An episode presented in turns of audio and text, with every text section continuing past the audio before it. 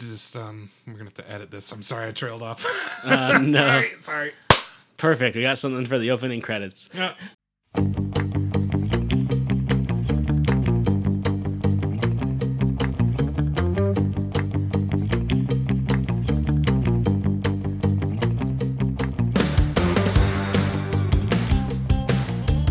Welcome back to the Hollywood Video Guys podcast. This is your host Randy, and to my left is, Mike. And to my right is. Donnie. All right, we got all that squared away. That's we're off to a great start, gentlemen. So far, More so of a good. triangle, though. So, New Year, Same us. same us. That's right. Any New Year resolutions? uh, probably watch more movies. yeah. Uh, no, you know, my New Year's resolution, I decided this will be funny because it has nothing to do with movies at all, but I'll be honest, was to be the healthiest I've ever been in my life, is what I decided. Not like lose this amount of weight or do this or that, just be the healthiest inside and out that I could possibly be. So I got a lot of different ideas for how that's going to happen, but uh, I, th- I thought it would be really cool. And it's probably going all out the window when we go to get lunch after this. No, well, that's what I said. It doesn't have to be about like you know I have to lose this amount of weight or I have to do that. It's That's about being that's healthy. kind of a broad line too, because it's like the healthiest he could have been still could have been slightly unhealthy. Yeah, uh, exactly, exactly. But it, it it's a attainable goal, easy to to get, and I feel like I can I can do it. I can I can measure up. It's achievable. Yeah, Plus, we don't want to start anything on a negative note either. Right, exactly. It, it felt like a, a nice goal to have in which I can kind of define it as I go along a bit more, and um, it still was like positive for me, you know. Oh, that's good. So um, I did want to get back to our last podcast we did, which was the best movie this year of the year, 2023. Yeah. 2023. And when we recorded it, it was what early December or mid, like it was right before Christmas. Yeah, it was. Now, early- I it don't was early know. It was a week yeah. or two. yeah. I don't know about you guys, but I, I watched a good chunk of movies after that before the new year. I've seen more movies in the past three weeks than I have in the last three months. Yeah, I just had more time. Uh, yeah, that, that's true. Have the time off of work, have the inclination to do so. Yeah. got got to go to the theater and see a few good movies. Mm-hmm. So, was there anything you saw that you would add to your best of at the end of the year? I know we're gonna at least share two movies that we saw that would absolutely be on there. So there is one that we didn't that we didn't have. Uh, well, there's two, I should say. One of them that I can't believe I forgot. This has nothing to do with the movies I watched recently, but this is one that I was like, how did I omit this from the list? Was uh, Puss in Boots, um, the new the newest Puss in Boots. Yeah, it was pretty good. It was The animation was nice. the animation was insanely good. It was like a comic book level of good. Mm-hmm. Uh, the story was great. I loved how they dealt with things like anxiety and uh, you know like fear of death and all those. Other things. Um, the acting was great. Uh, John Mulaney as Little Jack Horner was so funny, and I don't know. I just love the movie, and I, I can't believe I forgot all about it because it was. Uh, I got reminded of it uh, last week, and I was like, "Oh my gosh, why did I not put this on the list?" It was so good. Go see it if you haven't seen Puss in Boots yet. Go see it. It was really good. I had a, another movie like that where I just completely plumb forgot about, but I watched it like two or three times. It came out the beginning of the year last Yeah. year, and that was uh, weird. The Al Yankovic story, which I I really enjoyed it. I thought it was a good send off of a lot of those biopics where it's parodied only the way Weird Al could. Yeah, I haven't seen it, but I I heard good things. It was really good. I liked it. Yeah, I think it, it trails off a little bit in that last like quarter stretch, but It's still entertaining throughout because it's also this Weird Al.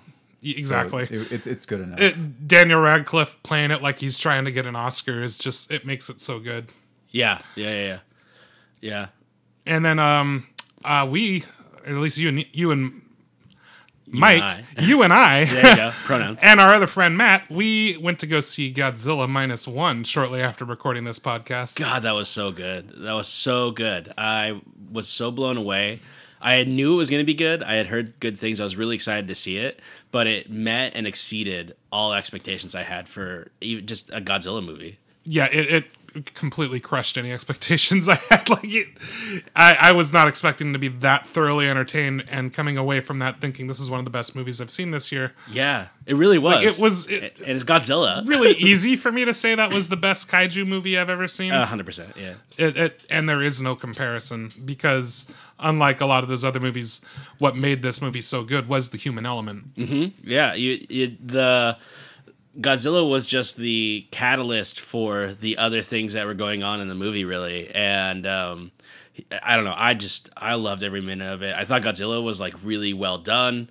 Thought obviously the stakes involved were amazing. The way they like defeated Godzilla was awesome and like made sense and everything. That was really cool. Um, it was a great movie. Yeah, great. uh, probably the best use of twenty million dollars I've seen in a Mm-hmm. movie. oh yeah, yeah. It was crazy that it was only made for twenty million. And then another one I saw in the theaters not too long after that, absolutely on my best of list for the year, The Iron Claw. Was that a 2022 movie? No, That's it 2023. No, Oh, sorry, just did I say, out. It it sorry, just did I say came out. 2023? Is it a 2023 or 2024? No, was it came 20 out late yeah. 2023. Yeah, I saw Okay. it right before Christmas. Okay, Yeah, okay, 'cause I saw it That's after. when I saw it too. Yeah, I I saw it. Uh, the I think that or I saw it on, Jan- on on New Year's. Yeah, we'll just pretend you saw it on New Year's Eve. Yeah. and we can talk about it that way. There you go. We don't need to have this Uh, conversation again at the next year's Well, podcast. To be fair, we saw a lot of movies in our best of that were in 1980. Yeah, yeah, Well, I know, I know. Yeah, it's a silly co-op. You're good. I'm gonna put it on my best of 2024 list. Yeah, You guys- exactly. You could, yeah, you have something in reserve there. yeah, But yeah, the Iron Claw, the the retelling of the Von Erich family and, and all their tragedies. Just if you're a wrestling fan, you absolutely have to see that. But I definitely know that you don't have to be one in order to enjoy this movie because it's a very human movie. yeah. I took my mom to go see it, and she's not a wrestling fan, but she loved the Von Erichs growing up, or not growing up. She was in her 20s when they were like really famous, so she remembers them, and she remembers like a lot of the story. Like she was, she was like, I remember this match. Like I remember watching this match and things things like that. So uh, she's like, and I always wondered what happened to them because I never, I never really knew what happened. I never heard about any of the things that happened to them. So she was like, I was amazed to hear what happened to all these guys because I had no idea. Yeah, I was only familiar with them because of the tragedy, Mm-hmm. because you know, obviously, I, I don't have a lot of memories of the Von Erichs Texas when I was growing up. Texas Tornado, I do vi- kind of vaguely remember, but he wasn't around for very long. No. but it wasn't until I was a little little bit older and reading like a Pro Wrestling Illustrated or something, and they talked about all of that, and I was just thinking like, whoa, what what a rough rough hand they got dealt. Yeah, How'd- yeah. you saw this one too, right, Don? Uh, I did. It was uh, one one of the few movies I saw in the theater, so I'm pretty selective, which means it has to be a great movie. And this one I was definitely looking forward to since I'd heard of it. Yeah. Uh, I was a little. So I initially thought that Zac Efron was cast as Kerry Von Erich because he had that build. Yeah. And then it tripped me out when I saw it that it was um, Jeremy Allen White as Kerry Von Yeah. Erich. So I think uh, it, it's definitely one of my favorite movies I'd seen in you know in 2023. I would easily rewatch it, and it's another movie where I think it actually would have benefited from another like 20, 30 minutes runtime, which mm-hmm. usually I'm complaining about how movies are too long. And this one, maybe for budget or whatever the case might have been, I was like, you know, they rushed through a lot and they had to. They even cut out one of the Von Erichs because he just didn't have time to talk about his story.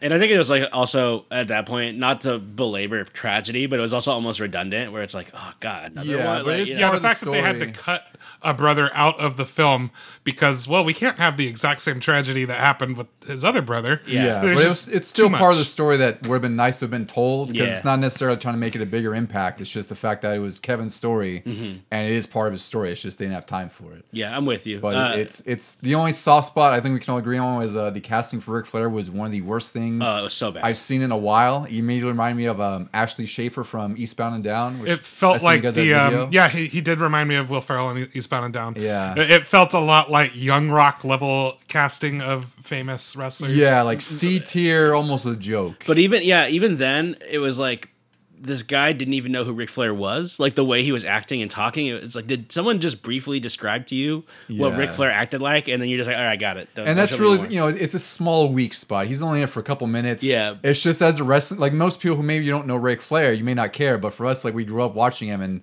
You know, Well, it it's- almost takes you really out of stuck it. out. Yeah, Yeah, it takes you out of the like movie. it looked like the guy had been watching his promos and was trying to perform versus trying to be Ric Flair. You know, Yeah. and it, it was it was just weak. But Well, again, that was like the one soft spot of the movie. Sorry, I didn't mean to talk over. But but also in, in addition to that, you're right because the other casting is so good. Like every other Yeah. wrestlers, the guys who play the the Freebirds, they looked exactly like the Freebird. The dude who played Terry Gordy looked exactly like Terry Gordy. Harley Race. Was Yeah, Harley- really, guy played Harley. Really, Like, really all- good dead ringer. Yeah, so all of those guys were good and they acted and sounded like them. So then having maybe the most important wrestler of that era, not uh, you know who was in it, not even look or sound the same was so out of. It took you I out And I of can't think a lot of that is imagine- is the flamboyanceness of Ric Flair. Yeah. that it's going to be really hard to make you think this is this is Ric Flair because Yeah, you but, know but it's even not. the his vocal cadence and how you know his mannerisms. Yeah, he didn't sound close to anything- Flair. yeah, Like, even the woo sounded like a half-hearted attempt. yeah, right? it was Like, bad. It was so The bad. one thing you could get right as an actor or an imitator is is the is Ric Flair's woo, and like he couldn't even get that right. Mm-hmm. yeah, it was just not good. But it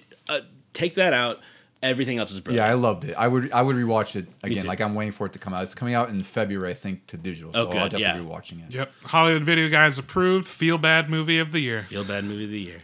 Eh, so Michael, we have any of our millions of listeners send in anything to us? Uh, yeah, actually, We have a, a Gmail, right? Yeah, As- we got as a letter struggled from our Mike, postman. yeah, Mike figured out the domain. as we struggled to spit out the email address. Yeah. Um, so again, hvgpod at gmail.com. That's hvgpod at gmail.com is our email, our official email.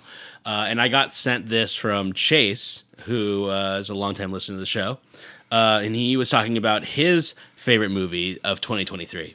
And he said it's hands down Wonka. Uh, not sure if it counts as it's still out, but yeah, it definitely counts. It came out in 2023. Yeah, if you saw it in 2023 for You're the good. first time, it Yeah. counts. Yep. Uh, he said, I've seen tons of movies in theaters and loved just about all this year. Uh, movies and shows easily entertain me, but I don't think there are anything comparable to Wonka. I've just felt pure joy both times I watched it opening weekend. He watched it twice opening weekend. Bring a, uh, it said bring a musical. Being a musical was a pleasant surprise as it wasn't really marketed as a musical. Uh, the performances of both the main and supporting cast just kept everything lively. It was simple, fun, and brought uh, uh, even remind. Uh, sorry, it even remained joyful even during the not as happy parts of the movie. And he said, "Thanks, and I'm way behind on your episodes, and I need to catch up on y'all's podcast. Chase, thanks, Chase, for sending Thank you, that in. Chase. So oh, wait, it's a musical.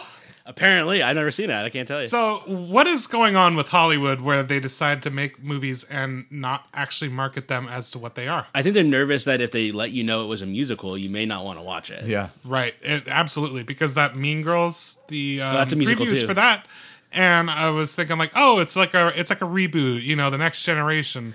Although it's strikingly similar to the original movie, I'm pretty sure that is the exact same scene as the original movie. What is going on here? Yeah. and you look it up.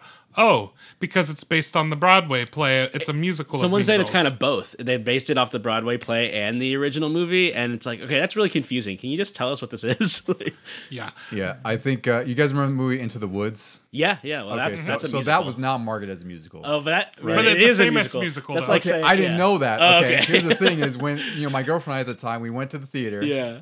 We went in blind, seeing Into the Woods. It was like you know, it's like a Disney movie. I think, some right. Uh, it was yeah marketed by. It's not and an like original we'd Disney seen movie. things though. before that didn't really talk about it as a musical. So yeah, I would say it wasn't really advertised in the trailer so much because when we saw it, I don't remember hearing any musical notes. But anyway, like, we That's walked like- out because I'm not a fan of musicals. That's so funny. You're like, we went to Fan of the Opera, and there was a musical in it. It was wild. I don't know yeah, how I, that I was not a fan, so so I didn't know, and, and it's like it seems like it, it wasn't advertised as such from what I recall. The trailers didn't really let that on, at least the one I didn't see. Yeah. Yeah, Hollywood, please stop trying to trick the audience. There's plenty of musical theater nerds out there that we'll go see it. come love to see it. Yeah. I don't know if it's plenty enough to you know make a big deal at the box office though. I guess it all depends on the movie because some movies do really well as musicals, and some movies do really poorly. Well, and also when th- that movie, there's going to be the the success of the soundtrack and all the, Yeah. the listens. So there's a lot that Yeah. they can still profit off of. All right. Well, now that we've got that covered, it's a new year, uh, but we're going to talk about some old movies. Let's do it. Yeah. So we've decided. We all asked ourselves, "What's the like our favorite Arnold Schwarzenegger movie?" Well, the problem is, I'm pretty sure it's all the exact same. Or what's his s- best role? Should we say it on three?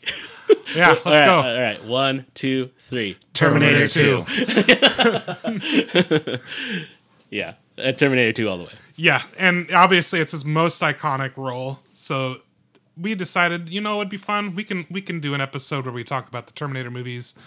We can also just do an episode where we talk about Arnold and all of his movies that he makes that are not the Terminator. So that brings us to today's topic: our favorite Arnold Schwarzenegger movies that are not Terminator. We each picked one, and we're gonna go by order of release, which means, Don, I believe you are up first.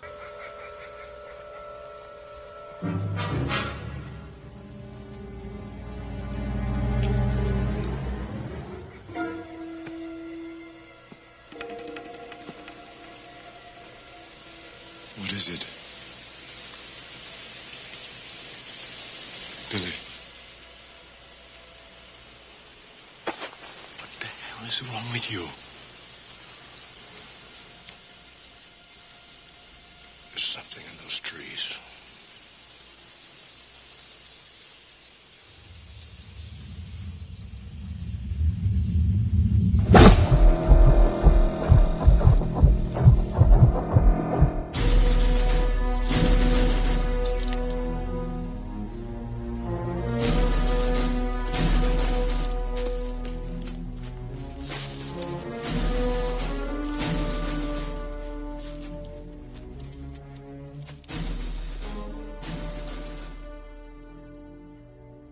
I'm up first, and for this choice, Randy. So this is actually a lot harder than I think most people would think. Arnold, I think, uh, used to perhaps unfairly get you know sort of lumped in with like all the other big macho action stars of the '80s, but he's actually really diverse and he has a ton of great movies.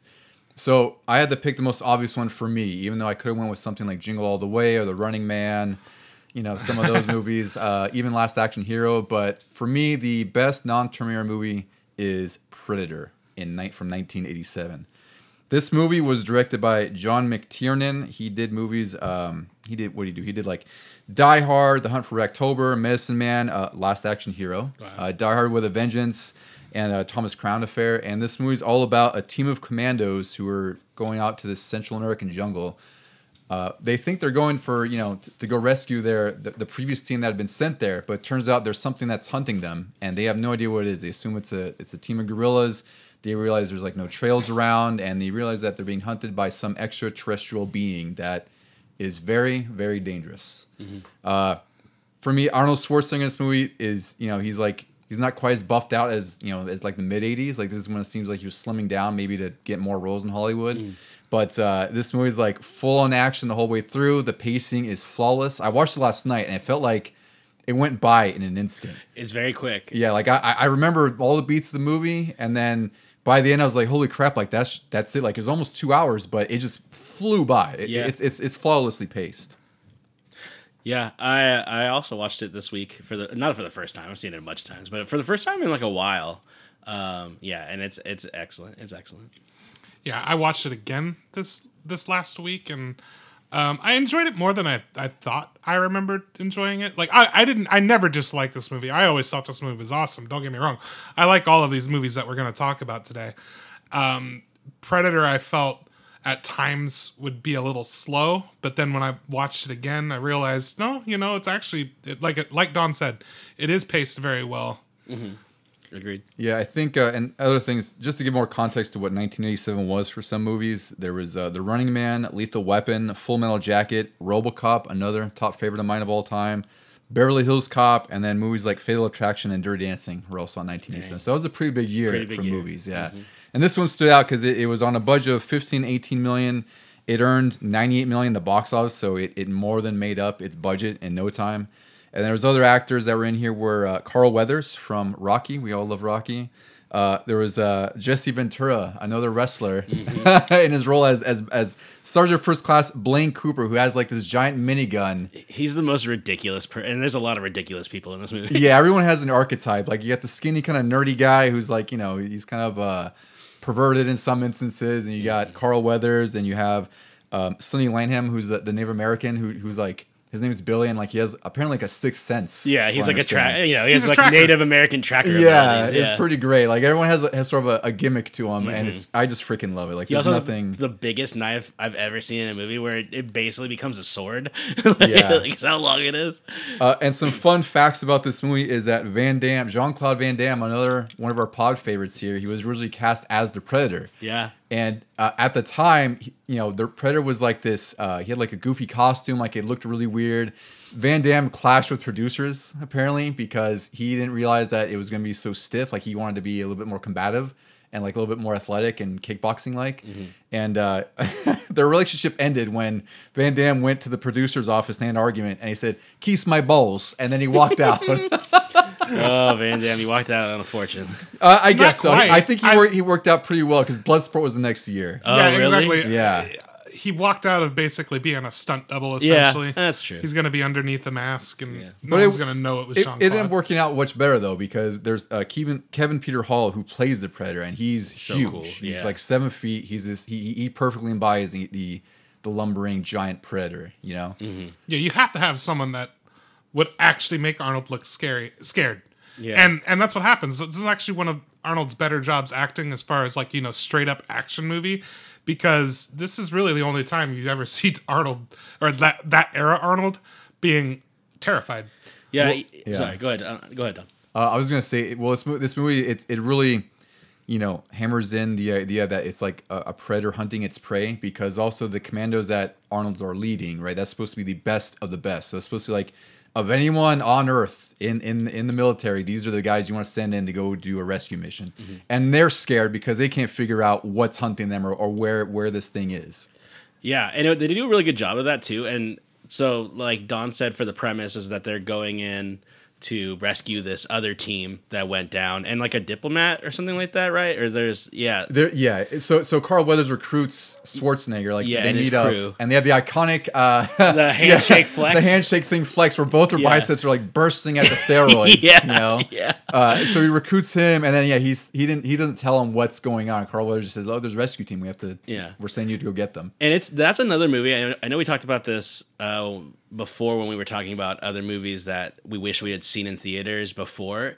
I wish I would have seen this movie without knowing anything about it. Yeah. because it sets it up like a typical command like because arnold's like coming off commando right at this point I forgot if Commando's after this. i can't remember I forgot yet. which one. I, can't I always remember. forget which one came. i think i think commando either came out right after this or right but anyway Yeah. he's coming off that kind of action movie so you think it's kind of be like another commando and they even kind of set it up where it's like oh yeah he's fighting guerrillas in the, um, the nondescript central american country Yeah, he's a Vietnam War vet and everything. yeah, yeah. Yeah, So you, you think last time he's a commando, this time he's a predator. Yeah, yeah, exactly. And then, um, so they do a really good job of setting that up. And if I had no idea what Predator was about, uh, I would think it's a commando movie. And it slowly you start figuring out, like, Yeah, oh shit, you don't even something- see the Predator for I think almost a full hour. Like you know, what was it? An hour Yeah. and forty six ish, hour forty five. I don't think for the first two thirds of the movie you really see the Predator. Like you kind of there's allusions to it. Like it's pretty Yeah. creepy when you hear it laughing, and you don't. You're like, How, what's how's that happening? or the glowing eyes. Yeah. um, or you know, like it's shimmering, like like the light shimmering off Mm-hmm. its camouflage. Like it's incredible. And then uh, Anna, she's the she's the one woman that they find there. She was like she doesn't have a gun or anything. So that's also why they. That's the thing that they're doing here is. Arnold's also learning about the predator, right? Because he's like, well, why isn't she dead? It's like, well, she's not armed, so there's no hunt. Like, there's no, you know, there's no combat there if the predator's hunting someone who's defenseless. Yeah. So Arnold's discovering, and the team's discovering, like, what this thing is and what its weaknesses might be and how it's hunting them. Because originally they went in to save that team or save the diplomat and some other people, and then they found out that Carl Weathers was actually getting them there to stop like a military invasion. They that's what like they were there for. Yeah. And then Carl's like, well, actually, I wanted to find my team too. They were sent in earlier, and we haven't found them yet. So there was like all these different ulterior motives going on. Mm-hmm. So uh, that's when all that fear starts setting in because all these guys are like, what are we actually doing here? What's going on? Like, who are we actually here Well, to fight? and the the team them themselves, like Arnold explicitly states that you know they don't do this military interventionism or anything. They are a rescue team. Yeah. that's that's what they do. They, they might be the best at what they do, but they don't want to get involved in politics. They just want to get people out safely. Yeah, they're almost like mercenaries in a way. yeah, uh, yeah, they basically are. Yeah. Yeah, yeah. Um, Uh, well, I was to say one of the scenes that uh, I always tend to forget about that. Again, like this, if if there's movies that, like you said, that uh, I wish I could go back to see for the first time ever, just see the reaction because I can't imagine what this was like in 1987, just beyond the, the visual effects and everything. But the scene where they find the flayed bodies hanging from the tree, right? The the predator. So that's the other thing that raises questions, right? Is like what would literally rip the skin off human bodies and then hang them by their uh, by their legs and their heads are gone, which we later discover is because the predator takes like the spinal column and the skull as like a trophy. Yeah. Yeah. I don't think it was marketed to hide the predator though. I don't. I, I, I never not. saw a trailer. I can't. Yeah, I'm Uh, not sure. I, I don't think so. I, I'm pretty sure it was probably displayed prominently in the Well, in kinda- the trailer. my guess is how they would have done it, and maybe it's because I've, I've seen the, the trailer. I don't remember. It's like they probably done the the infrared thing, like the thermal, Mm-hmm. right? Where it's like it's you hear that flickering on. So it's also kind of raising the question, like, well, what's what is that? Like, what who's seeing who? Like, who's watching who? Yeah. One of my favorite scenes and lines is a little after that when they go and take down the um, the guerrilla headquarters, and he grabs that guy and puts him up against the post. Uh, or no, does he stab him? I can't remember if he stabs him or puts, him, but he's like, "Stick around." Yeah. that was like the best. I just love the idea that you're in the middle of this war zone. People are dying all around you. Bombs are going off, and you still have the line to uh, still have all of that wherewithal to do a quippy one liner to a guy right before you kill him. Like that's the last It's thing like you'll you're also hear. fearing for your life, and you, you think you think levity's needed. Here, yeah, yeah. Stick around. I was like, yes, yes, Arnold, thank you. Speak uh, levity. Remember, uh, I'll, one thing I always liked about this movie was Shane Black trying to make the his teammate laugh with Oh. some Oh, dirty yeah. joke about his girlfriend. Yeah. Yeah, yeah, yeah. That was so funny. It reminded me of uh, that Family Guy gag where where um he's like talk he's doing the same like perverse joke. Yeah. And he's like he has to repeat the punchline because he's like oh they don't get it and that's like what he did uh, Shane Black did in this movie where it's just it's a Uh-huh. stupid joke but he repeats like four times in case they didn't hear it for some reason. Yeah. Uh, what's his name? Um, uh, Jesse Ventura. Man, he has some of the best lines too. The "I ain't got time to bleed." Oh yeah, that's a great one. Uh, there's a, lot of one-liners. It's a cold line. And I read Arnold's favorite one-liner from all his movies is "Get to the chopper." Get to the which- chopper. Yeah, The which is- parody Yeah, this, for is, this is the most memeable of Mm-hmm. Arnold's movies. That's not Terminator. Like there's some memes there too, but I'm gonna have me some fun. I'm gonna have me some fun. That's like I remember that as a kid, uh, forever and, and ever. and that scene with uh, not Billy the um Billy I think his name's what's his name um Duke right Oh, yeah, Duke, yeah. uh one scene I was remember when I was a kid is when he has like that razor and he's He like he's like himself. yeah it was like he's just shaving his his cheek for no reason like he's, it's just maybe it's like an anxiety thing or something it's just weird and then like he cuts himself with like this plastic razor it's like what, what are you Yeah. doing right now where'd you get that long tall salad. yeah traveled with it. yeah. but and then culminating to the end, I guess we'll kind of get to the end, like the whole sort of last act where um, Arnold is facing off with the Predator, and one of the most awesome face-offs I think in, in, in any action movie. Yeah, I wish it went a little longer. I think that's the only thing. My only It's really rushed. is because it goes. It, it, that last third act is like really fast, and it's like a bummer because you want to see Arnold kind of fight this guy. a little. He doesn't really fight the predator, like fight him, fight him that much. I mean, I get He can't couldn't really, yeah. yeah, but he also doesn't really fully see him too. I think the other side. no, I I just wish there was a little bit more because it does. It kind of ends abruptly. Um, but that fight is so cool. It is. He, he tries out smart the predator by um, you know setting up like these, these booby traps, and then he covers himself in mud, which is like such an awesome way to get around the thermal because he realizes that he has thermal imagery. And it's like if, if it's cold, if it's mud, he can't, see him, he can't pick him up. Uh, so and then the other side, of the, the other thing too we should mention is that they discover that they can kill it because it bleeds and says if it bleeds, we can kill it. Leads we can. Uh, so so the whole like last act, I would say it, it, it's it's freaking great. The movie just kind of abruptly ends after that. Like it's just like all this chaos has happened. Like everyone's dead except for Arnold and Anna, basically. And and, and did Carl Weathers die? I totally forgot already. he's dead. Yeah, he's, dead. dead. Yeah, they all died. So He gets his arm blown off, and, And then then, he he gets- that's and then right. he's- yeah. So yeah, stabbed. and it's like and that's it. And the movie just ends, and that that's the whole story. It's like you you witness this this insane thing rip people apart and flay them, and then they just escape off in, in a helicopter because well after the uh, self detonation too, Nuke- which is yeah, the nuke. Yeah, he nuked himself. Um, but it, yeah, it's just one of those movies which leaves you with a ton of questions. Like, was that hunter, that predator, I should say, was that a young predator going for like his first hunt, or was Yeah. it an old predator? Like, where are we on the predator scale of What's like what's it doing here? How did it get here? Why is it here? Well, you see in the beginning, there's like a mothership, and then Yeah. it falls out of it. So Yeah, it, it must be on like a hunting trip. Exactly, But I'm it's like, just- are we a dangerous game? Or is this pheasant hunting? Like, Yeah. what is this? we're, we're a dangerous game, yes. Uh, not the most dangerous game, which would be the Xenomorphs. In Predator But uh, pr- later on, Predator movies or the Alien versus Predator movies, they kind of established that if they're here doing that, they're probably uh, just little trainees. yeah. they gotta This be. is basically their their little quest. Because he was fooled pretty easily. Even the one thing where he wasn't fooled by, he just immediately got fooled by something else like 10 seconds after. He's like, no, you're not going to get me on this Yeah, one. like once he lost Arnold, he, he pretty much lost him because he had that um it was like a javelin with explosive tip or something. Oh, yeah. Right? Like Predator didn't see that coming and Yeah. Maybe it was young or anything. But either way, for me, this movie out of the whole series, this is the best in the series. Uh, I, I grew to not dislike Predator 2 as much. It's just Same. weird. It's weird. Same. Yeah, it's- that's not truly it before, awful. but it's Yeah. not. Yeah, bad. it's it's it's definitely not It's just Predator weird. 1. It's yeah. weird. Yeah. And I would say my second fa- favorite movie in the series is uh, more recently was Prey, which I loved. Prey was movie. It awesome. really Prey good. was really good. Prey. Prey might be my second favorite. Uh, It- it's my second favorite in the series. there, by there's probably easily. times that I would want to watch Prey more than Predator, probably because I've seen Predator a bunch, you know, Mm. and, and everything, and and I just thought Prey was so incredibly well done. Prey was sweet. Yeah, it really was really good. Yeah, Predator for for though um it's one of those movies that uh, I can watch anytime. Like it's to, for me, like to, to put it to get on my favorites list ever. Like I have to be able to rewatch it, you know, anytime, like just on a whim. And and Predator's up there. Yeah, and it, it's because there's really not a bad place to start it. Because it's like, okay, either I'm going to start it at the beginning, or I'm going to start it when they're fighting the guerrillas, or I'll start it when Predator starts taking everybody out, or I'll start it when Arnold fights the Predator.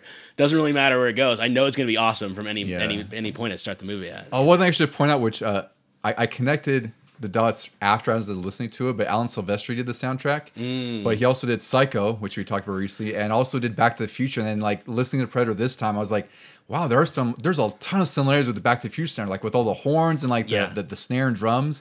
I didn't realize they were that close to each other as far as as music. Well, even like Psycho, you know how Psycho has a theme basically. It and does. play, and Predator has a theme, and it basically plays throughout whenever anything happens. Yeah. with the Predator. So uh, I get that. I get exactly what you're saying. Yeah, yeah. It's great. It's uh, all around. It's a top tier movie. For me. Yeah, I think my only, like I said, the only critique that I would have for it is I wish it was longer because there was like certain scenes with his um, commandos that I would have liked to see them fight. The, like, uh, what's the Native American guy? uh, Billy. I would have loved to see that scene with Billy. I know, yeah, I- and Billy I- is pretty cool. I know Billy would have got his world rocked, and that's fine. But I would have liked maybe just two minutes of like some kind of knife fight with the Predator that ends with the Predator just killing him. That But but I think the whole point is that you don't you don't have two minutes with the predator. No, I mean, I get you it. got you got a seconds. yeah, I get it. I get. I get. But the it's also could show what else the Predator has in its toolkit too. Yeah. right? that's the other side of things. Like they did that in the later movies as well, but it's like it could have shown more like the. Um, I don't know if they, if he used the blades in he used it a little bit. a Uh, little yeah, bit. yeah. But it's like you know, yeah, it, it wasn't totally necessary, but it would have been cool if they showed Predator killing someone in another way. Like, oh, th- he has this, he, he can do this on top of everything else. Yeah, and that's and especially when they knew what it was eventually. That's I, I get at the beginning when they have no idea what they're going up against, how easily he takes them out.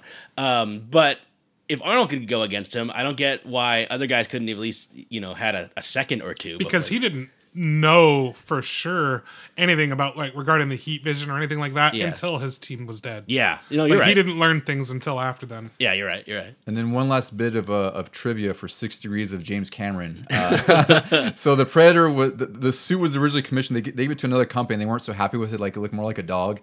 And then um, the director reached out to Stan Winston, who worked on Terminator. Yep. And Stan Winston happened to be on a flight with James Cameron going to L.A. And at this time, Stan Winston was sketching ideas for the Predator. And then James Cameron was like, "Well, I've never seen you know like an alien or, or a being or whatever with without you know with mandibles. Like, why don't you you know put that in there?"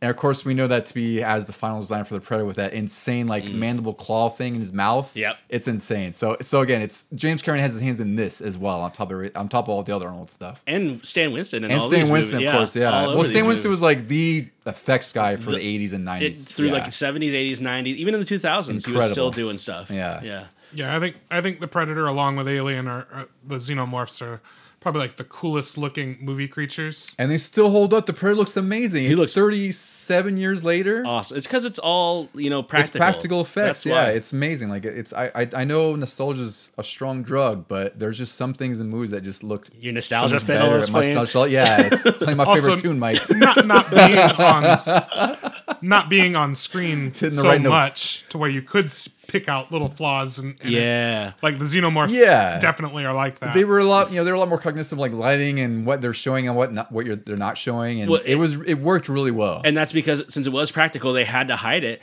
And so now that we have all this CG that like you can show everything, and it looks so fake because you can show everything. Yeah. It's nice for them to be like, okay, we have to figure out ways to make this look believable.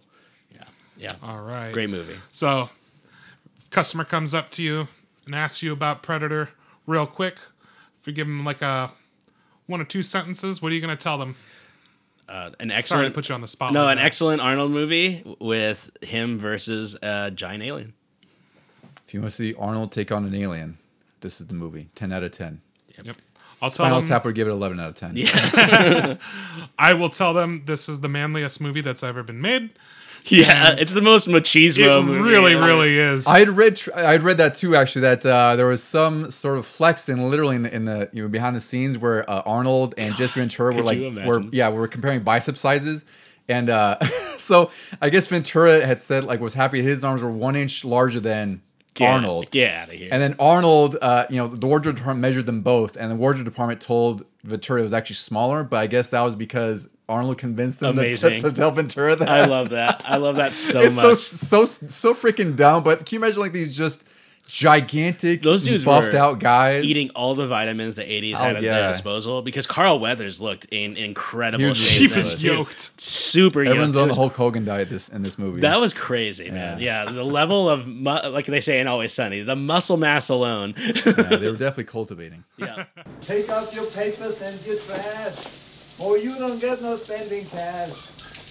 If you don't scrub the kitchen floor, you ain't gonna rock and roll no more. Yakety yak, yakety yak. Don't talk back. Money. Excuse me, but I was just taking a shower. Good singing. oh, I, I baked you some cookies. Cookies? I, I guess it was a dumb idea. No, not at all. I, I'm really looking forward to tossing them. All right. So, moving on from Predator, a classic movie, we move on to Mike. And not too long after Predator, Arnold made a, another movie that you're about to cover. Tell us a little bit about that. Yeah, my favorite non Terminator Arnold movie is the 1988 classic Twins.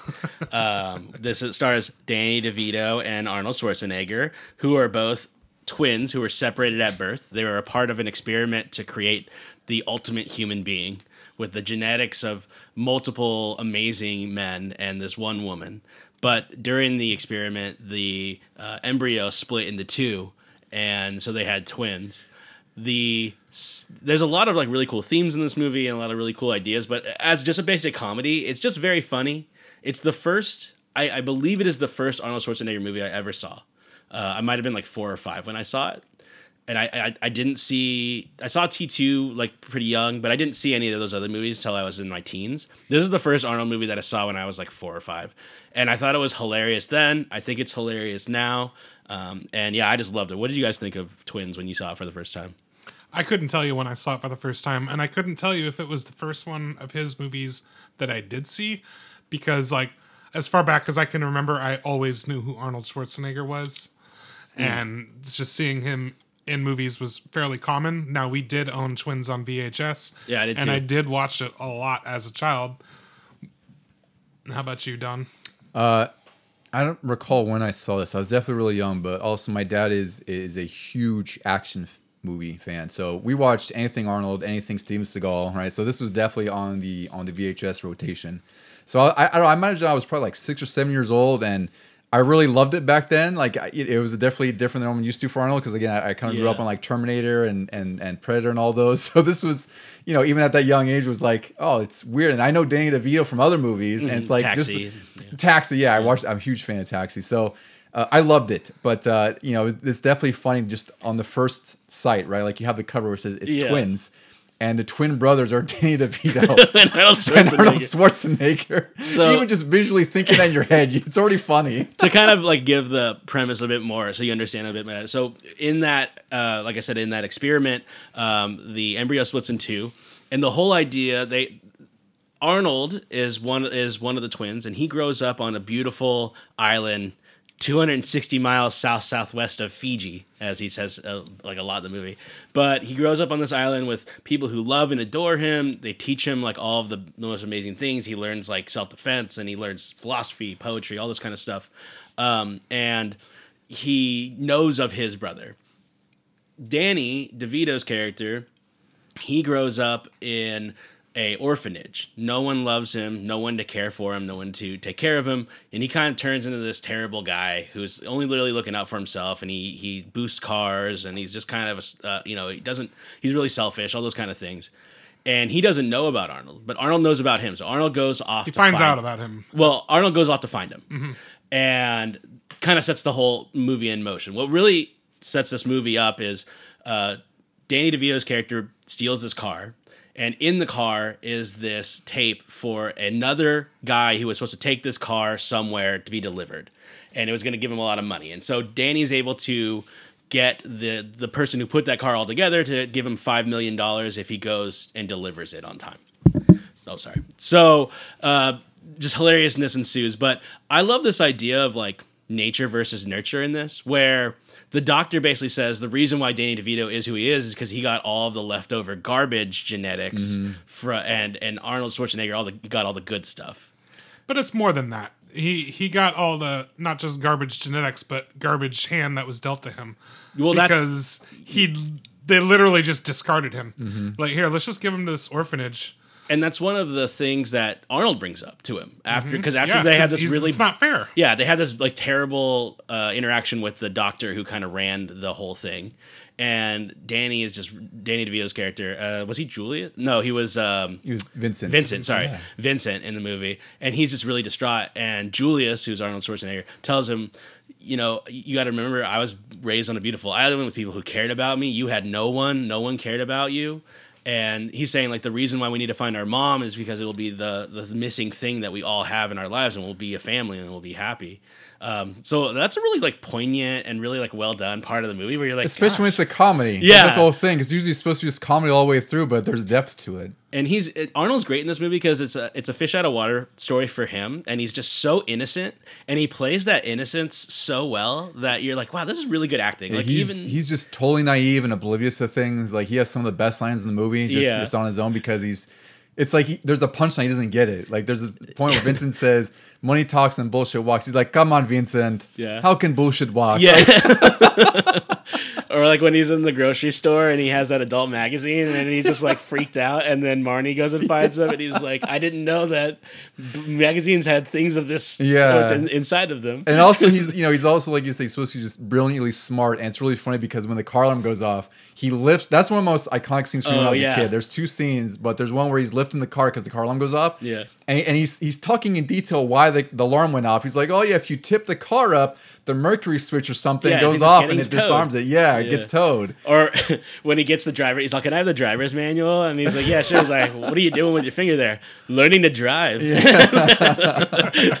he does the craziest stunt where he hits a curb and it makes his car go on two wheels, Yeah, and he's like rolling down the road two wheeling it. That was Yeah, crazy. This movie, uh, you know, I I love how charming it is the entire way through. It it's is. really fun, and It's- there's the the other scene that I recall when I was a kid that it's a small scene, but it's when they're um having dinner out of the microwave, like they they're making like the a yeah, like he's learning the microwave food, and I remember like you know. uh Danny DeVito, Vincent, like you know, nuking the lasagna or whatever they had, Uh-huh. and then teaching him how to put like cheese on it. I don't know why that he scene. says the key to eggplant, uh, microwave eggplant it is. parmesan is. extra parmesan. yeah, right. Like that scene was so iconic to me because I'd seen it so many times as a kid, and Mm-hmm. it's also because like you know it's his brother. Like they're kind of accepting each other, and he's teaching him like it's microwave food, but it's like a teachable moment for him. You Yeah, know? and and the thing with with Arnold's character is he's so innocent and naive that he truly thinks that everything that Vincent is doing is because he loves him. yeah, and, he appreciates it. because he loves him, so he thinks that he's doing. all But at first, Vincent is literally just using him to Oh, as for muscle. sure. And I think that was probably my favorite part of the movie when I watched it as an adult. Because as a kid, a lot of stuff just flies right over your head. And you know, like as a kid, I'm just like, ah, he's a little bit. Vincent's a little bit of a jerk. And then as an adult, like, oh no, he's a lot of bit of a jerk. Yeah, he's just using him Like, to save his own life. He's basically. literally making him an accomplice to stealing a car and, and turning to him and, and as he's using a Slim Jim to open the car door. Oh, I saw someone at the car club do this. Yeah, once." that was so funny. He's like beginner's luck. Yeah, and, he- and he's just, how naive Arnold is the whole time about it. Yeah, he's just a, you know slime who has to survive, which is how he's lived. But it's obviously the whole, the other twist, Yeah. you know whole thing with the, the story is like Arnold's teaching him to be.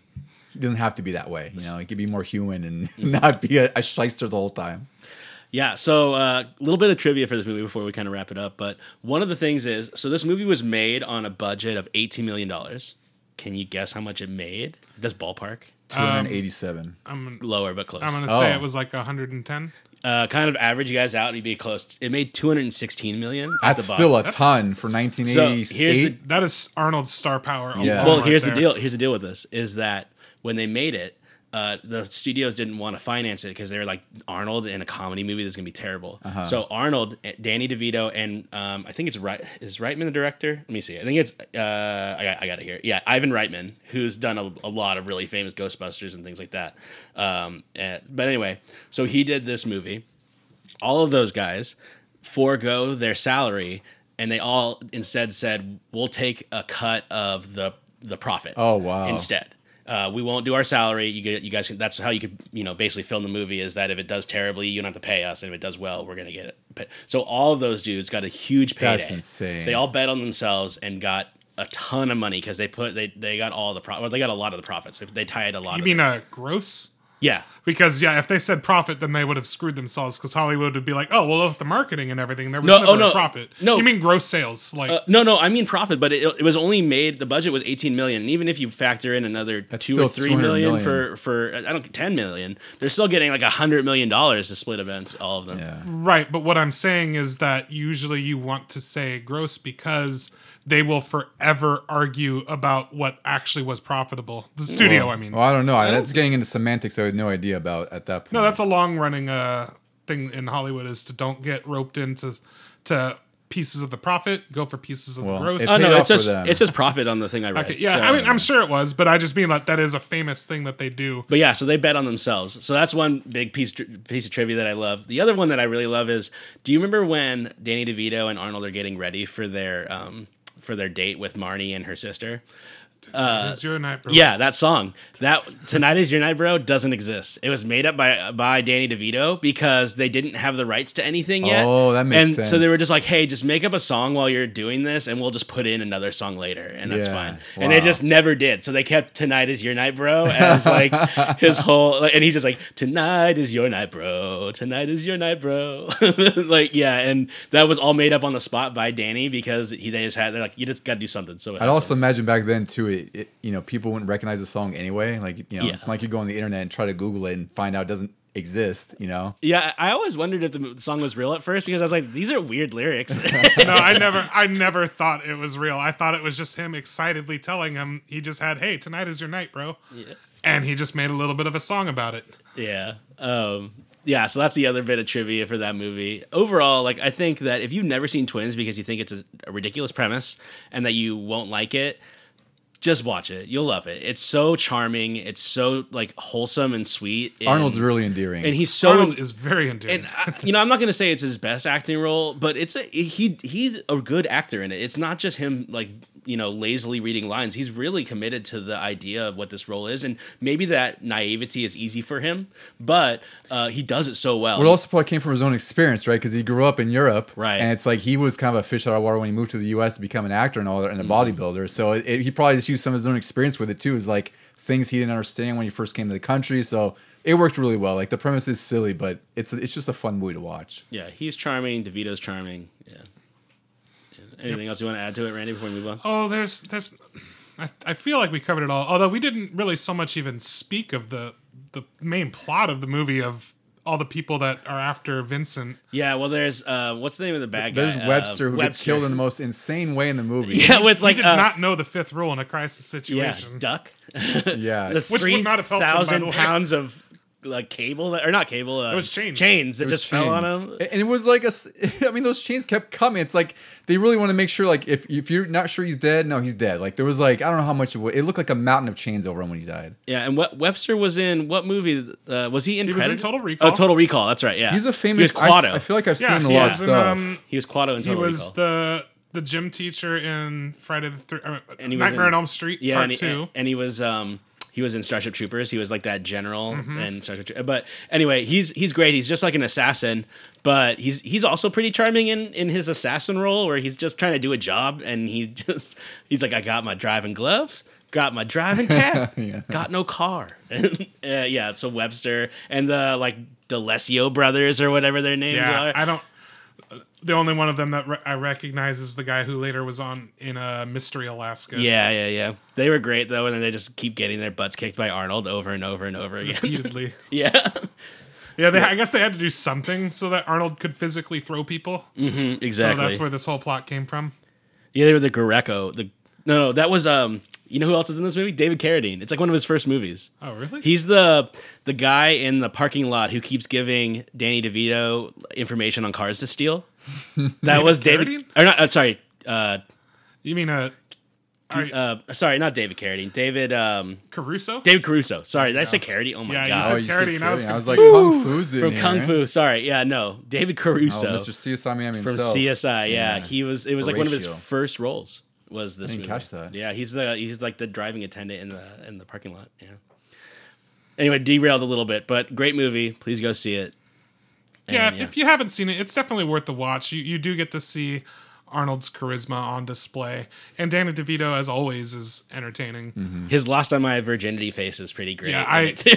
I did I did find it humorous that uh, the Vincent character spent most of the movie dodging Julius, dodging these loan sharks, dodging these women who inexplicably have hooked up with him. a parade of beautiful women. Uh, yeah, exactly. like we didn't even talk about it, but like so his girlfriend or on and on on again off again girlfriend whatever.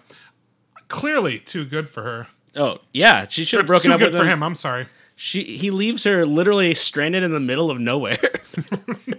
yeah, total total jerk. And then I just want to shout out because as a kid, um, watching this movie and Marnie, Yeah. the sister, I just thought was just one of the most beautiful women I've ever seen. And then as an adult, when I watch it again, and I'm like, oh, it's Jetstream herself, Kelly Preston. Mm, yep. She, that she looks amazing from that not in this great movie. that we once saw. Mm-hmm. she just looks absolutely incredible.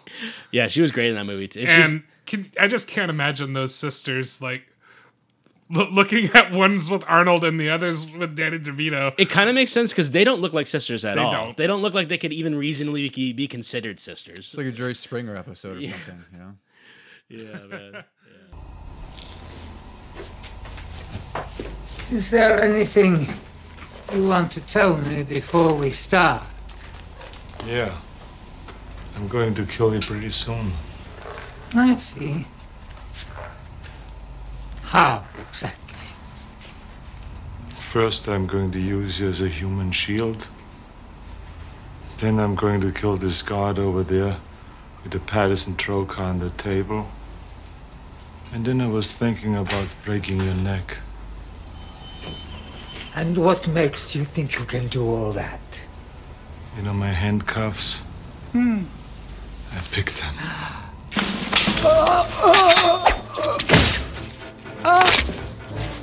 All right. So moving on, we go from that classic movie Twins.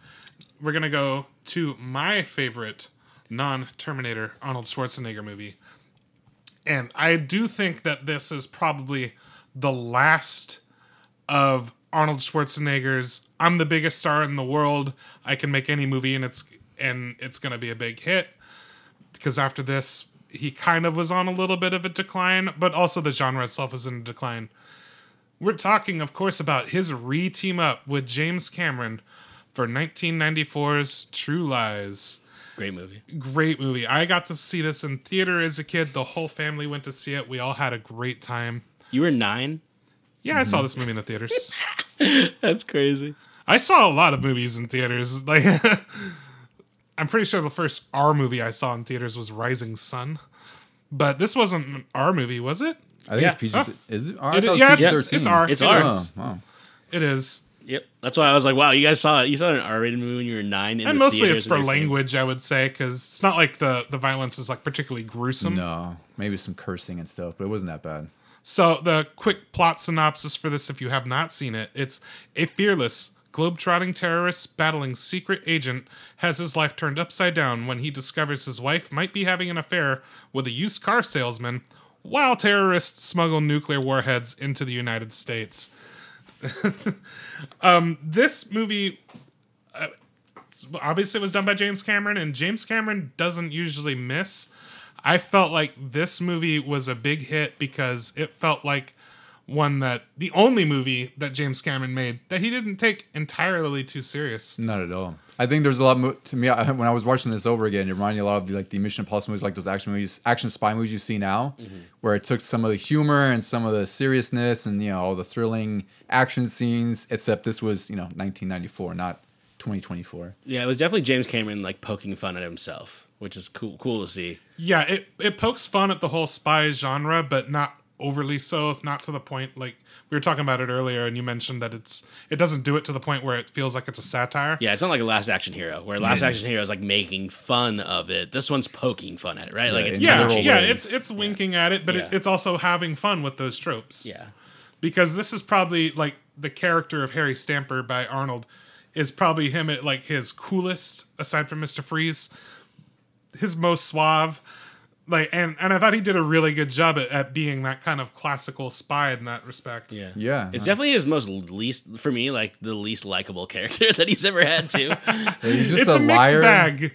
Yeah, he- his wife doesn't know he's been a spy this entire time through that entire marriage. He's It's really so bad to her. I I I just like this movie, man. How did he they not get divorced? Yeah, Like, it's, it's it's just funny. Like, and it's also like the whole premise that he thinks you know she's cheating on him. And Yeah. It's like Arnold, like I don't know, like wouldn't you have a better sense of this? Like you've known her, you're the one lying to her this whole time. Uh, I love when that when he finds that out and he just like walks into oncoming traffic.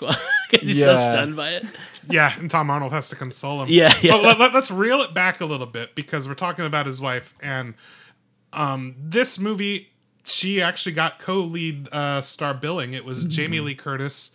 It's personally my favorite like role for Jamie Lee Curtis from an acting perspective because of all that she does in it. I do think that Laurie Strode from Halloween is her most iconic character but she doesn't have as much to work with in that those movies as she does in this. Mm-hmm. Like I, I think even she said that this movie and this film was probably the best experience because it took advantage of everything she can do because she Yes. doesn't think you know too highly of herself. She doesn't think she's particularly gifted at certain things. Crazy, she clearly is, but this movie like got to maximize everything that she can do. It did because if you look, you know, at Halloween, then you see movies like Trading Places where she was amazing in that, and then all the other movies she's kind of done since then. This is like this is representative of her range, and uh, she definitely was, you know, a big spot of this movie. I think her and Tom Arnold and Arnold are like my favorites, obviously, because they're really like the three leads in this movie. Uh, but they they fit perfectly. I thought it was it was really well cast. Yeah, I, I I think that she's a very big reason why this movie is my favorite non Terminator Arnold movie. It's because of the dynamic with her and Arnold and her and her family. So, as a kid watching this movie, I thought that wow, I didn't have any idea Jamie Lee Curtis was such an action star. Now she famously did As a her, kid, you thought that? I didn't guess I, because I thought like it was totally believable that she was she was doing this. Yeah. Like I wasn't I wasn't that familiar with Jeez. Jamie Lee Curtis at the time. I hadn't seen Halloween yet. what an action star! I'd seen Trading Places, ironically, and I was I- only like I had- years old. yeah, I'd seen that before this movie too. Mm-hmm. Sorry, keep going. Didn't mean to cut you Okay. off. No, I, I was just saying like when I grew up, I thought that she was an action star because of this movie. I don't think I connected that, but I also, never once thought that. At the Yeah. same time, But like you I, also never saw it until this morning. yeah, I know. it's like, true. so- That's true. But like you're saying she's an action star. Did you never see her in anything before that? I can't recall. That was a long time ago. I, I don't remember what I saw of her in the movie at the time because I was also like nine years old. I, I don't fully Yeah. remember. Like I, I do remember renting this again at the warehouse. That was our, our, our favorite rental store, and I remember loving it, especially like the, the Harrier scene and everything. But yeah, I don't, I don't know what my perception was. I can't. It's hard for me to think of like what I, I perceived each actor as. Remember back back then a lot of her movies where she uh, there was a lot of nudity and everything in there so it's not exactly something i was gonna gonna see like a lot of those explo- Did those you just see an R-rated movies- movie in the theaters? Isn't that what this movie is? what You just saw an R-rated movie in the theaters. You said when you saw this movie, right but there's a difference between true lies are and like prom night are, are. or trading places are All right, all right. Yeah, Trading Places. Halloween. Uh, But it's so, a, it's a fun R. Yeah. do you really consider her an action star in this movie? i'm saying as a kid i got the impression she must be an action star because she got co-lead billing she did her own stunt like she i was thinking oh cool this she's like the the female arnold Oh. I just can't. I can't wrap my head around this, but okay. Because you didn't see this until this morning. But you saw it earlier. I- Your me. initial but- impression Did you- of Jamie Lee Curtis No, like was I'm not I being in a big action movie. Yeah, for, I can't say it. Like I don't remember what I thought. Of. Like I didn't. I went for, from my perspective as a nine-year-old. I was very like, oh. I'm going to rent the game on Super Nintendo. I didn't think, uh, oh, you know, X like Jamie Lee Curtis was from X from whatever movie I'd seen before. I or an apologize. action movie. I Keep don't know. going. I'm yeah, sorry. I don't. I don't know. Like, no, you've, you've already thoroughly derailed that so sorry. by not understanding me saying that this role made me think she was like an action star or It's not even that big a 'cause I don't remember. I may have known who she was, but I couldn't Like, tell come you on, what the first movie I saw. Come on, was. Come on now. Come on. Really? 1994. you Randy. really did this? Remember, kids are dumb. I've Yeah. said this many times on the You, podcast. you work with a bunch of them. Yeah, that's true. Now, the not only did I love the casting of Jamie Lee Curtis in this movie, but the the rest of the cast that rounds it out. This is my along in addition to being Jamie Lee Curtis's favorite role of hers from an acting perspective, it's easily Tom Arnold's favorite. I was about which to mention that. Is not saying No. much. Yeah. Was I like- was about to ask, do you think this is Tom Arnold's best role? It's not clearly- that, it not 100 that there's a bar otherwise, but this is the only movie I think I can stomach him for longer than you know. This is by far the. I was telling Rainy that this is by far the only movie that I've ever watched Tom ever in any movie where I didn't go, God, he's so He- annoying. He, fits this role because he is that spastic, annoying prick, but he's Yeah. also you know Arnold's right hand spy man and um his his buddy. But he also I'm saying parallels like the newer Mission Impossible movies. He's like Simon Pegg, but Yeah. not not Simon Pegg is like you know cool and great, but Tom is kind of like that that sort of antithesis to Arnold, right? Like he's less serious, but he still backs him up and everything. yeah, and it fits the role perfectly perfectly for him, and he's very good at it. He's He is like funny. he has. I laughed so hard because I, I I hadn't seen this. It has to have been since uh, I guess it came out on DVD because it just came on digital uh, in December for the first time and you know ever. Yeah, it was on Peacock when I watched it. it was on Peacock. There you go. So so um, so I you know I'd seen it like 15, 20 years ago, whatever, and I forgot the Tom Arnold saying. Uh, it shows how much of a, of a bad person he is, but he's talking about his ex-wife. Oh, taking the Yeah, because Arnold is telling him he's like he's he, he's kind of like venting him, like trying to lean on him for advice. He's like, I think my wife's cheating on me, blah blah. blah. And, and Tom rather than you know try to talk to him, you know, objectively, he's like just like reinforced, like, well, I don't know. My ex, you know, she when when you know, I came home one day from work, she took everything. She took the ice trays. What bitch takes the ice trays out of, out of the freezer? Yeah. And it's just like such a ridiculous story to you know this guy's trying to tell you like is my wife cheating on me he's like telling me he's like yeah probably I mean they'll do that Well, he, he the first thing he does when he says my wife's cheating on me is he hugs him and goes, "Welcome to the club, pal," which is so funny. Yeah, so it's like it's funny that he's just that oblivious to his to himself, like he's not self aware at all, and he just is like such an awful person. Yeah, and he's he's trying to console him, which is like really funny. But then he's also very honest with him, where he's like, "Well, what did you expect to have happen? You never you never hang around with her, and you never treat you know you don't Yeah. treat her very well." Yeah, Tom Arnold literally has to come up with covers and get stuff like postcards or mm-hmm. all these other things for him to cover and lie to his family. Mm-hmm. Yep. Um, now, the person that Arnold believes that she's having an affair with, named Simon, played by Bill Paxton, probably my most enjoyable role of his. I'm not going to say it's his best job acting or anything like that, but this character was absolutely hysterical. Yeah. What what were you thinking since you had never seen this movie until today? What did you think when Bill Paxton started doing his little shtick? He was so good. I mean, it's it's as an adult. I'm I bet like what was, I'm curious what your like kid reaction was, but as an adult, you know immediately that he's full of shit. Like before they even, um, you know, before they even kind of show that he is, you could just tell like, oh, this dude is not a secret agent at He's a all. snake oil salesman. Yeah, yeah, yeah. Um, but he was so funny and believable. He reminded me a lot of Lester Diamond from uh, Casino. Um, that kind of James Woods character, kind of the same idea. Uh, smarmy, snaky, yeah, like kind of guy. Um, but I, I loved him. He was so funny. Yeah, I couldn't tell you what my initial impression was of him, but he was absolutely hysterical.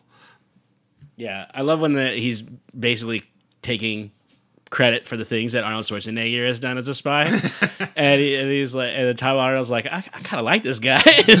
we, we, oh, we still got to kill him though. yeah, yeah, we're still gonna kill him. that was great. So how about you? Um, that Simon character, Don. I loved him. I, again, like this movie was, I loved it the whole way through, and I think everyone's really funny in it. Like that's the thing. It's uh, I forgot how humorous this movie was. Like it's it's more comedic in tone, right? But still like an action movie. I forgot all about that for some reason. Like I only remember bits and pieces. But yeah, from I, I forgot Bill Paxton was even in this. but him playing like this, you know, and then I think um, Arnold gets in the car with him, right? And they have like a they're like speeding off together or something because he's like trying to get the whole spiel and the uh, you know the, the the the elevator pitch. And like Arnold's just like that much closer to snapping on him the more he hears. yeah, yeah, he's so good. Yeah. yeah, yeah, yeah. The ending where they're like gonna, they, he thinks he's gonna kill him, and he's like peeing himself. Please don't kill me. yeah so like i said it does have a lot of my personal favorites from there i do think that the the intro with the whole plot that sets off the the terrorist plot where you meet Tia Carrere another one of my favorites from that era Yeah, dude, it's like two for two, and you know you're. uh oh yeah between, well i mean between twins and last action i mean i'm sorry uh true lies Like we got Tia Carrere, Kelly Preston, and Jamie, Jamie Lee Curtis, Curtis. yeah. Which, if you've never seen this movie, um, and so you've never seen the scene with Jamie Lee Curtis in the hotel, it's something. yeah, you know what's funny about that scene is when I I distinctly remember as a kid hearing about that scene and people saying like how great uh, Jamie Lee Curtis looked for her age, and she looks amazing no matter what age. But then I went and looked it up today because I was like, I, ca- I remember hearing people like, "Oh man, for her age, she looks great." She was like 35. Yeah, well, the '90s was their time where they thought, you know, they didn't think so highly of women. Unfortunately, like a 35 35 was oh. old, was ancient. It I was- think it's just like a, she has one of those faces that she could be any age.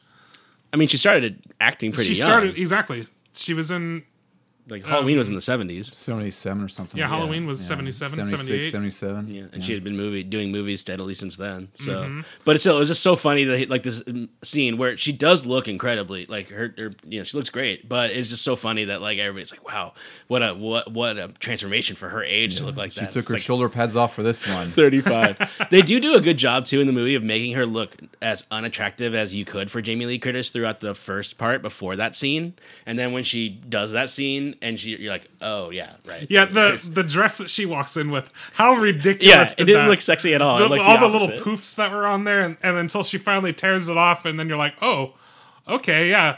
Now you can see a little bit more of her, and then when she has to take that off, you're just absolutely floored by how she looks. Mm-hmm. And then that whole that whole scene with the terrorists that come in and abduct them. Now we were talking about this on the way over here she is put in this position where she has to go and and dance for some possible arms dealer and it's actually just Arnold. He's just he's just doing this because his wife wants a thrill and that's why she was involved with Simon. Had nothing to do with being attracted to him. Yeah, he somehow thinks that doing this will get her to be okay with You know, satiate everything. hunger. Yeah, Absolutely insane. Which He's is the got like wor- the spy version of the Talk Boy. Look, when I yeah when I yeah he does when I uh when I talked about him him being unlikable, this scene is basically him at his most unlikable. where I'm Highly like, I- manipulative. yeah, and just Highly illegal. Uh, yeah, uh, yeah, using like government assets to basically fool your wife, like for into, personal matters. into doing terrible things. and know? abducting a used car salesman. yeah, yeah, yeah, yeah, exactly. Um, I we were I was saying that our Harry Stamper should count himself lucky that those terrorists burst into the hotel room and abducted them, because if not, he was heading straight for divorce court. There's no way she doesn't divorce him after that. Mm-hmm. I watched this with my wife, and the whole time she's like, "I would be so angry if any if anybody had done this with what Yeah, he's doing." This movie is very much you have to suspend your disbelief because it's it's for it's a lot of reasons, For a lot of Yeah. reasons, a lot of reasons. But it's like a lot. You know, most movies you should. This one especially because it's just there's a lot of things that may not make sense, but it's also just it culminates because it's an action movie. Mm-hmm, mm-hmm. Mm-hmm. yeah. Any uh, scenes that you? Yeah, I was literally just about to ask any particular favorite scenes. Yeah, my, my favorite scene was where he's chasing. Is it Fael? What's the name of the bad guy? I don't remember the name Abu, of the bad guy. uh, Aziz Abu, Aziz, something like that. Yeah, anyway- Salim Abu Aziz. Okay, Aziz. Yeah, I think Fael is like his partner actually. Uh, but anyway, he's chasing uh, Aziz and his like henchmen, and eventually Aziz gets on this like motorcycle. So then Arnold like commandeers a horse. And he has this crazy horse motorcycle chase. Yeah, it's and the great. best. Yeah, and it's really funny. And like poor horse man, it's getting worked like a dog there. But uh, my favorite part is they the motorcycle goes in one elevator. So then Arnold takes his horse into the other elevator, and he's going up. And like the old lady's like, "Say something." To there's like these two old this old couple on there, Mm-hmm. and the old lady's telling the old man like, "Say something." And so he leans over to Arnold and goes like, "It's a fine animal you have this uh, and then like the really funny part that got out because it's just so ridiculous.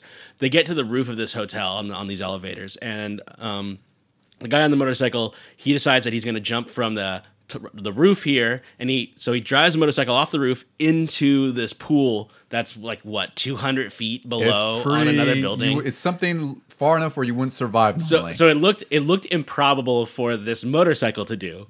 And we're like, okay, I, I can send my, I can suspend my disbelief. He landed in water, blah blah blah. You know, who knows, whatever. But the thing that really is so funny is Arnold gets up there with his horse, and then you see that look in Arnold's eyes, and he's like, "Oh, he's gonna try and jump this horse into the pool." And so you're the whole time you're like, "No way!" And I remember both my wife and I at the same time went, "No way is he gonna jump this horse over the?" And of course, he gets right to the edge, and the horse stops immediately, and he falls off. The he goes ass over tea kettle over the horse, which is so funny because I was like, "Good job, horse." Yeah, heck no, you're not doing that. There was not a chance that he was going to clear a street. yeah, he was gonna fall to his. It was reminded me of the other guys who were like aiming for Because the the motorcycle Yeah. jumped across the street to the pool. Yeah, it was across an entire like uh, four lane L.A. kind of street. You know that Like, had like it'd be multiple. one thing if he if he was going straight down, yeah, and then okay, maybe he's gonna do this to the horse, which would be awful. Yeah. Why would you even think, consider this that? poor animal. But yeah, But the there's horse is no like, way no. that lo- that horse is gonna propel itself across the street yeah, and into that it. pool. Even if Arnold didn't know it, it knew it, and it was like, "There's no possible." And that was great because in a normal action movie, that he would do that, and the horse would, you know. But this yeah, one was, this was made in the 80s. yeah, and he clearing that. He's clearing that building. Yeah, yeah, yeah. So that was great. I love that Yeah, scene. that, that is a great scene. I also love that it's one of, part of like a running gag in the movie of all the times that Harry's having to say sorry, sorry. Like he's just constantly apologizing, whether it's him on a horse, him on a Harrier jet, him to his wife, which he doesn't say nearly enough. no. he's always saying sorry. It's basically his catchphrase in this movie. Yep. How about you, Don? Favorite scene? Uh, I love the whole ending sequence with the, the Harrier jet and the big highway chase. So like cool. it is James is signature James Cameron in every sense of the word in this action movie.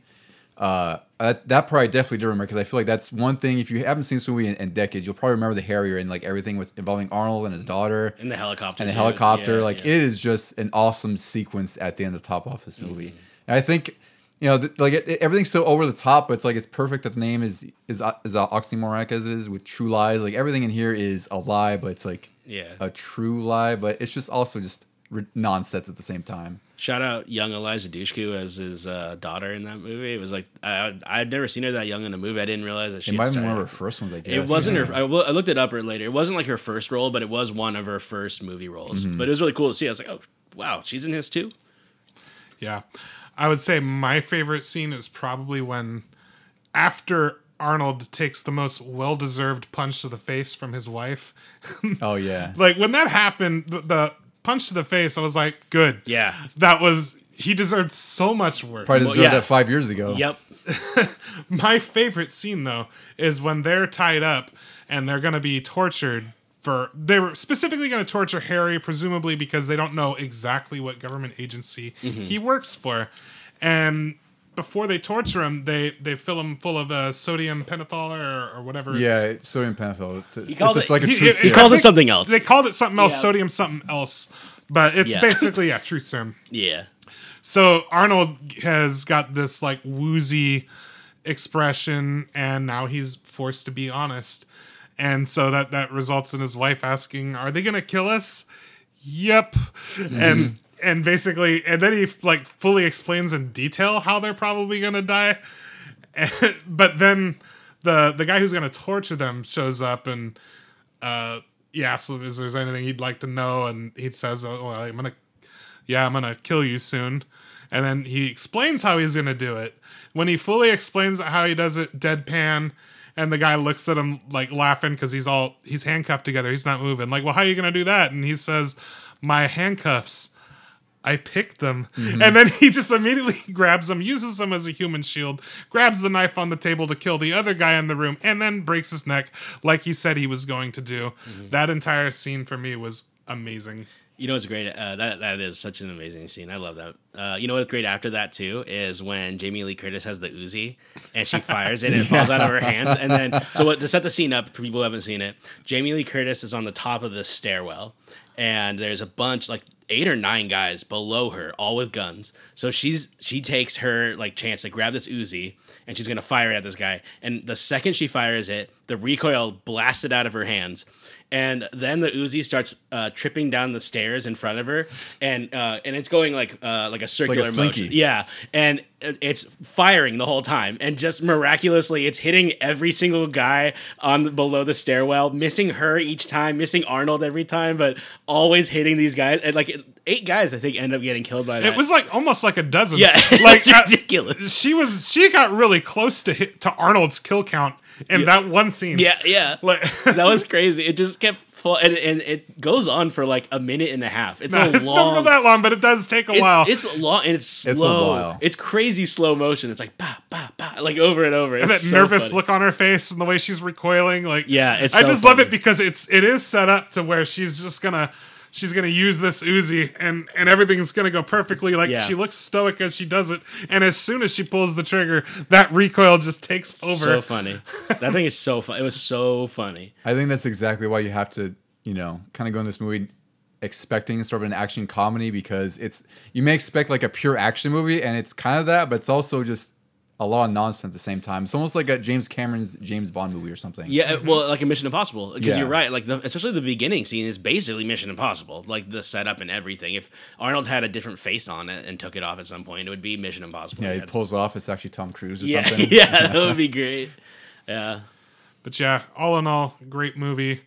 Uh, great performance from Arnold Schwarzenegger. A very capable uh, co-lead performance with Jamie Lee Curtis. I cannot recommend this movie enough. I watched it again yesterday, and at the end, like as soon as the end credits are rolling and they're tangoing together, now she has now joined him as an agent, which I thought was great. I- it's like her Silly. training Like, exercise all of a completely sudden. silly, Yeah. but yes, They kind of set it up though a little bit with her capabilities of of being manipulative and deceptive because there was the whole scene earlier on where uh, he asked her what what she was doing today, and she makes up this very the printer. sounds like a doldrum type of story that you would have at work. All on the spot, and was completely convincing while doing so. Yeah, well, she uh, got taught by the secret agent. that- exactly. that She, she- she's been getting gaslit for the last fifteen years. yeah, exactly. yeah, but man. yeah, if you've not seen this movie, you can now get it for streaming, and it is absolutely worth the watch. The funniest good action movie that I've probably seen in my life. Yeah, it's a great action comedy. Like one of the better absolutely. because it's still Cameron doing an action movie at the end of the day. So it's all you know, The Rock and all of those movies that uh, that you've seen. Like, Cam- or no, he didn't do The Rock, but it's still you know what I'm saying. Like those Yeah, Terminator the- the- Two. Like, yeah, yeah, it's it's weird. It's it's like the most non James Cameron movie, but it's a James Cameron movie. It's weird. yeah, yeah, Yep. The only thing that's uh, James Cameron about it for me was just that you know the exceedingly strong female protagonist. Bill, and Bill Paxton. yeah, and Bill Paxton. Other than that, it looked like he just had a blast making this movie. Just like I have a blast watching it. yeah, yeah. First uh, hundred million dollar movie ever made. Oh wow, Really? that's Yep. Wow. craziness. Yep, it was the first hundred million. How much of that was Arnold's budget? Like twenty million? I don't maybe, or know, something? I- but it Must've made over 568 million, so it, it you know it crushed. I it. do believe it is his second highest grossing movie of all time, would behind make Terminator sense. 2. Yeah, first hundred dollar movie, a hundred million dollars, which is mm. funny because that's like the norm for an action movie. Well, now it's a failure if it doesn't hit that. Well, a hundred million dollars budget. Oh, budget. Excuse budget me. was yeah, hundred you're right. dollars. You're This is the first hundred million dollar budgeted movie. Um, and yeah, now I feel Well, like still the norm actually. yeah, that's what I'm saying. I feel like action movies now, if they're not Yeah. hundred million dollar budgets, you're like, wow, like the creator, you know, like wow, you were able to make that off of not a hundred million dollars. Mm-hmm. Or you see things where it's like you spend 150 million on this. Yeah, yeah, And they had exactly. 100 million True Lies money. What happened? Yeah, exactly, exactly. So that's crazy. Yeah, it's crazy that it was the first one. All right. Well, guys, I think we can, can go ahead and wrap this up. Uh, you viewers, listeners, Yeah. listeners. One day. One day they'll be viewers and then probably immediately turn it off when you have to look at us. Uh, one thing I was gonna ask, and we, this is like not so much detail, just more curious for you guys. What other Arnold movies would you might want to recommend to people who haven't? I know we're gonna do a whole thing on Terminator, so we don't have to do that. Yeah, but- yeah, let's go ahead and do that now. But I'm, I'm curious, like, what kind of what other movies would you guys recommend that you haven't seen? The Running Man. Yep. Fantastic. Um, there's Total Recall. Total Recall. Uh, I'm going to say my guilty pleasure again. Jingle All the Way. I think it's a great Christmas movie. I don't Yeah. care what anyone says. Conan. Uh, Conan. The first one especially is really good. Yeah. Conan Uh, the I Barbarian. mean, there's a there's a ton. He has Yeah. so many. But I, I think those, I think Running Man, which is a, a Stephen King book, uh, Mm-hmm. based off a Stephen King book, uh, really good sci-fi movie. Uh, uh, Total Recall, which is the glaring omission of this show. I would say We'll- it we'll put was into my something. number two choice Same. behind True Lies Mm-hmm. because um, I I do enjoy it more than Twins and Predator. I did watch it again this week too because why not? I loved it. I like. I, we'll have to fit it into an episode at some point. I would say it's the movie out of all of the Arnold movies. This is the one I would want to talk about the most. Though the, all there's a lot of them. Did you talk about Kindergarten Cop? I was, oh, yeah, I meant, I meant to mention that. Yeah, absolutely. I love Kindergarten Cop. Me too. I love that movie. Um, so yeah, he's he had a really amazing career. He had an incredible run until the late nineties. basically until True Lies. yeah, until he became a governor essentially. Yeah, But yeah, True Lies was when he was like was the a s- undisputed box office draw king. Yeah. it's and then high after that, watermark. it was like, yeah, he's still going to make successful movies. He did but it's not an event. No. it was an event for True Lies. Yeah. because there's movies after that are like Eraser, which isn't very good. I was gonna. Six Me- I was. I was just about to mention Eraser because I remember seeing that back then, and I'm curious now if it's any good because I, I think I liked it, but I know it, it wasn't a great Arnold Vanessa movie at the Williams, I think, is the I think the, that was protagonist, there, the yeah. female protagonist in it. Um, and then Six Days, and then Oh, the Sixth Day. I Yeah, did like that Day. one back then. Yeah, I know that's not a great sci-fi movie either, but I enjoyed it enough yeah. back then. Yeah. He also had that one. I can't remember where he has to like, like fight the devil. Um, Uh, that was End of Days. End End of of Days. Days. I had a lot like that day- at the the time. Day second movies. movie of his with Guns N' Roses on the soundtrack. That's right. That's right. Um, but yeah, so he had he had a bit of a career after before he went to become a governor. But you're right, that True Lies was his high water mark. That was him. yeah, that was his send off. Planet Hollywood was coming right right around Oh, that yeah, time. You know. right. Yeah. Yeah, but um, those are all great movies. Uh, like especially you know, Total Recall is probably the one that I think we we wish we would have talked about the most because it. Has, Yeah, if only someone had picked that. Uh, But uh, well, because you were talking about your and honestly, as much as I love Total Recall, Twins is just one of those movies that I can watch it anytime at any point and I love it and it has such a big strong part of my childhood in it and I remember like I remember exactly what I was doing when I was watching it and I still think it holds up. I still think it's a funny movie today. Well, and also that also shows us how how much we struggle with picking a movie that we love the most, right? Yeah. You could we could do a whole second episode on another three Arnold movies that Yeah. are just as great, right? So I could talk about Conan. for, yeah, like, right. So 20 there, that's that, for us, maybe because we grew up with him as well. But there's like a ton of movies we could do a whole series on him. well we were alone. we were the perfect age for arnold right because we were eight well i mean bit. obviously the 80s was when, when but we got all of that on vhs and then we got all of these other movies coming around around when we were 9 10 11 years Yeah. old when you're starting to watch those kind of movies again Yeah, this that's why I was always giving you a hard time for not seeing True Lies. And you turn around and say, "Well, you hadn't seen Bloodsport," and I'm like, "Yeah, well, Mike, Jean Claude Van Damme was not the biggest action uh, movie star on the planet, and Bloodsport was not a movie event that came out at a formative year of, of our youth. was that the first r-rated movie you saw in theaters No, no, Rising Sun.